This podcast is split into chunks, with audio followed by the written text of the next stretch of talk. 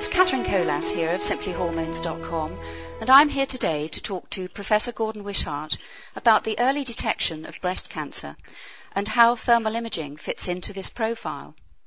Before I speak to Professor Wishart, let me tell you something about him. He's a consultant breast and endocrine surgeon at Addenbrooke's Hospital, Cambridge. He's distinguished for his pioneering work in the treatment of breast cancer, where he has introduced innovative and sometimes controversial techniques, which have subsequently seen wide acceptance and, and adoption. If you want to find out more about Professor Wishart, I've put all the details at the end of this transcript.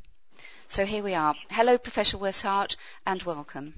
Yeah, good morning. Good morning. I'd like to start, if I may, by discussing the current breast screening programme. Um, there's currently a very good NHS screening programme in place that calls forward women aged 50 plus every three years until the age of 70 for a mammogram.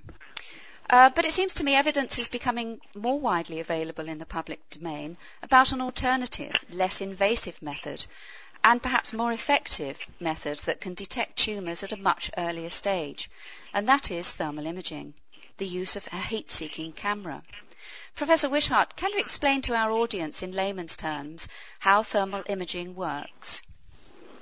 Yes, well, thermal imaging has been around for approximately 50 years, but the reason it's come back to the fore is because there have been great advances in the digital uh, camera technology Uh, mainly because these are now being used by the military.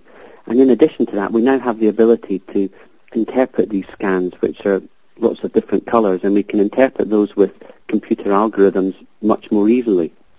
So because of that, we now have a system where we can take digital temperature pictures of the breast while it is being cooled. And what we're looking for are areas of the breast that have abnormal blood patterns or areas of the breast that don't cool down yeah. during this period of cooling. And the reason that cancers and tumours don't cool down is that they encourage their own blood supply to grow around them to feed the tumour. And these are abnormal blood vessels which don't contract when they meet cold air, so they retain their heat. So th- those are the things that we're looking for on an infrared scan. Yes, that's uh, um, and it seems to be working quite effectively, doesn't it? Well, the, the, recent research study that we published showed that it, it was very effective in detecting breast cancer, especially in younger women. And, and that's the great challenge for us. Most of the delays in diagnosis in breast cancer occur in women under 50. Yeah. And it's, it's in that age group where the breasts are more dense, the mammograms are less sensitive, and it's it's just much harder to actually detect breast cancer yes. in those women. Yes. Yeah. Um, and it, but it also seems to me that no one is paying any attention to looking at ways, or what certainly not in the press or anywhere that most people would see, that nobody's paying any attention to looking at ways of reducing the incidence of breast cancer. Um, in my view, I wouldn't want to be faced with such a diagnosis and be subjected to disfiguring surgery and a lifetime of dependency on drugs. Uh, but instead, it's become the norm, if you like, where both the NHS and cancer charities channel the research and thus our, thus our understanding of the process towards looking at a truncated life after diagnosis and how they would provide a reasonable quality of life through drugs. What would you say to this? Well, I think prevention of breast cancer is probably going to be something that we are going to talk more about. I mean, up until now, the, the two main risk factors for breast cancer are being female yeah. and having a family history, of course, neither of which you can do anything about. Yes.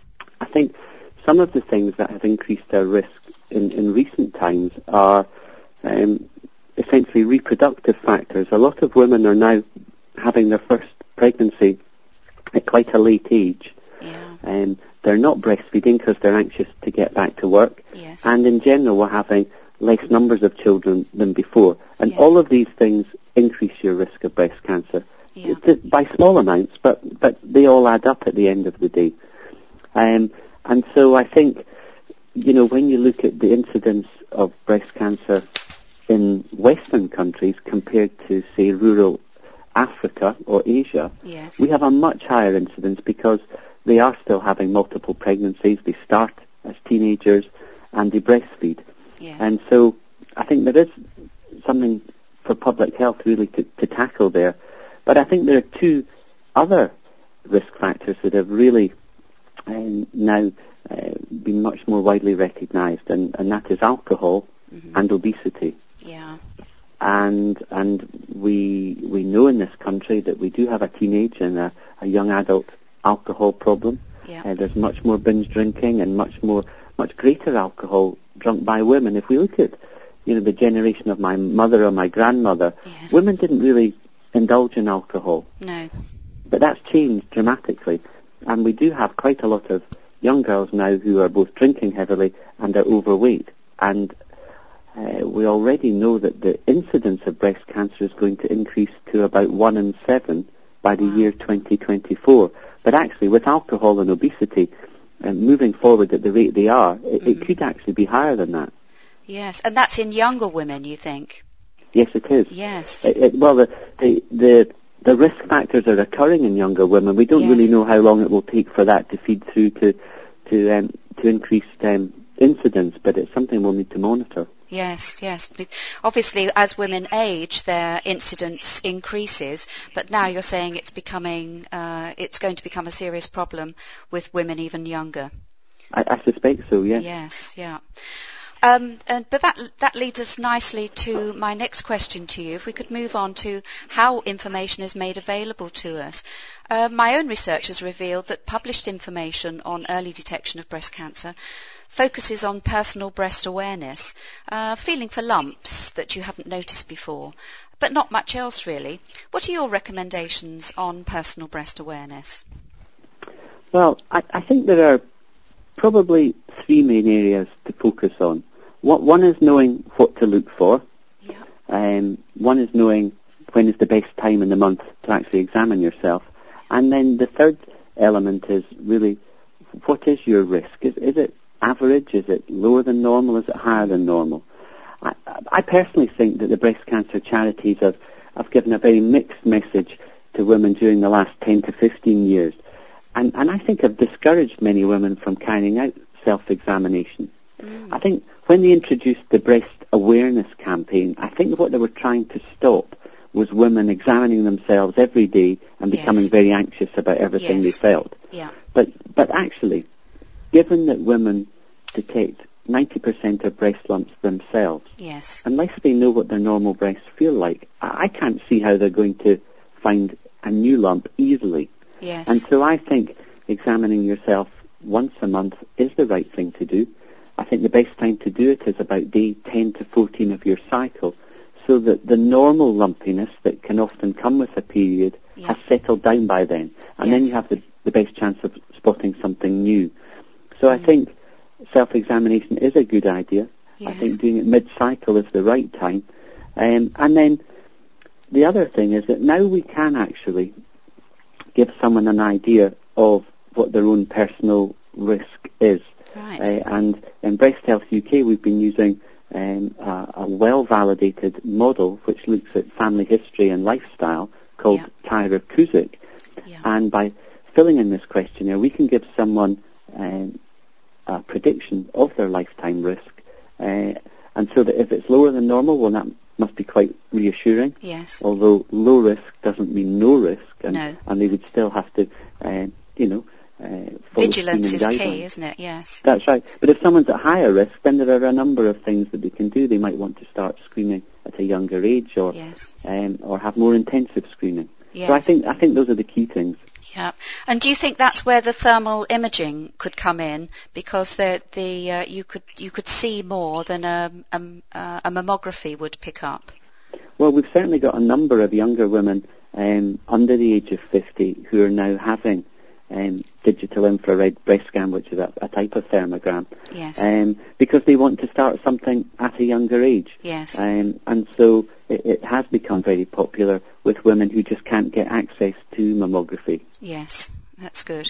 And also just to bring in the uh, the older woman with women who are already postmenopausal. Obviously they're not in a cycle anymore. So would you probably just pick a date in the month, say the middle of the month for argument's sake, when they should check their check their breast. Absolutely, and, and, and I know that, you know, these things are always difficult to remember, and it's Yeah. one of the things that um, we're introducing as part of Breast Awareness Month is um, an actual um, text reminder service through Breast Health UK so that women who sign up for this can will get a text at the right time in the month so that they can remember to examine themselves. And there's also a very good video showing women how to examine themselves. So that's something that, you know, we hope through the, the Breast Awareness Month people can get access to this. Yes. And, um, Yes. and you know, because I, I, I think, to be quite honest, I think the majority of people do not examine themselves, and those that do No. are not very sure what they're looking for. So That's I hope right. that this will help all women. Yes, it's it's certainly raising awareness, isn't it, in a, a much better way because it's right quite random at the moment where women may find out um, how to examine their breasts properly. Yeah, I think that's absolutely true. Yes. Okay. I just uh, moving on again. Um, I recall listening to an interview you did recently on Radio 4 Woman's Hour, and uh, with Professor Hilary Thomas from Breakthrough Breast Cancer. And I remember Professor Thomas expressing a view that thermal imaging was not an option, as the evidence and research was just not there. What would you say to this? Yeah, I think, you know, I think any representatives from the charities always give a very balanced view, and, and, and there's always a balance between early results and getting those new technologies out there, Yeah. and and you know not really raising women's expectations too high. Yes. I mean, I think what she was trying to say is, look, you haven't done a screening uh, research study of 10,000 women and followed them up for 10 years. Yes. And the reality is that whatever new technology comes along, we're not going to be able to do that now. Yes. We're- We're, just not able to wait that length of time.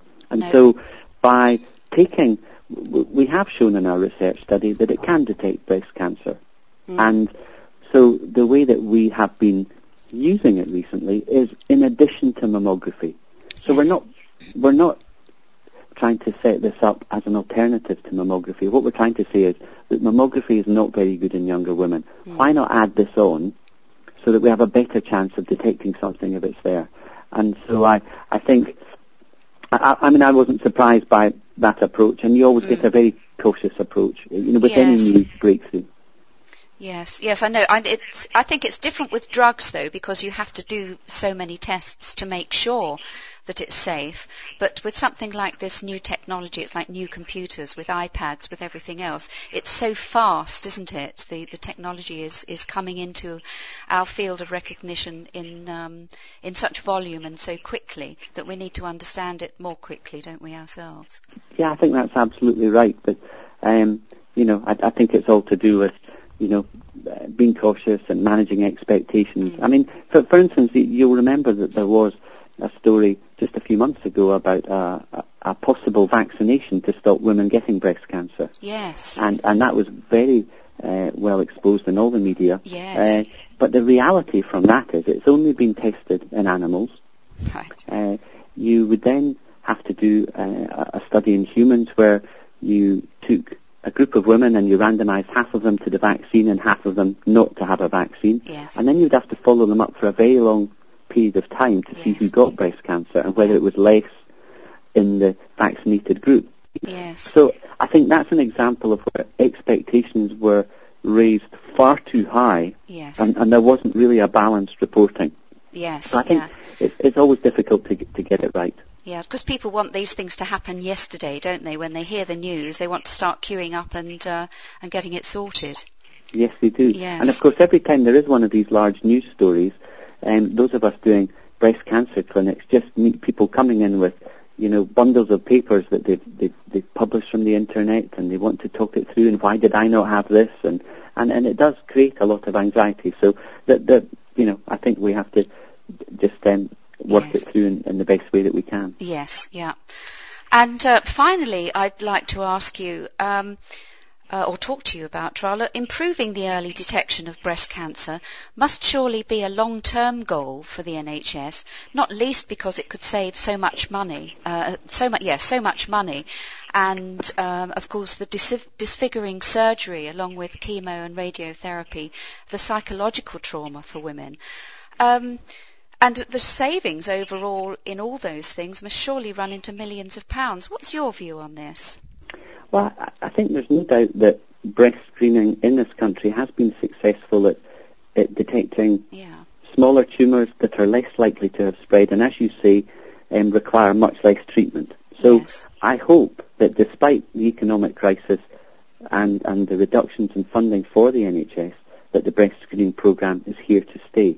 Yes. It does seem to me, however, that the people running that programme um, are reluctant to change the way that it's organised.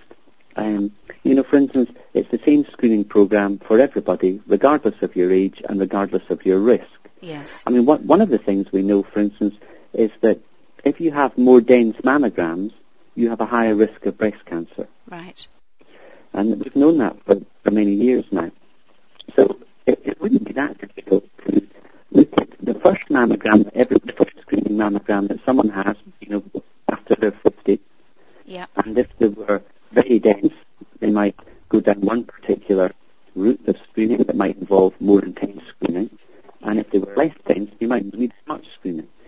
Yes. In addition to that, there are um, genetic tests that you can do that also modify that risk up or down now.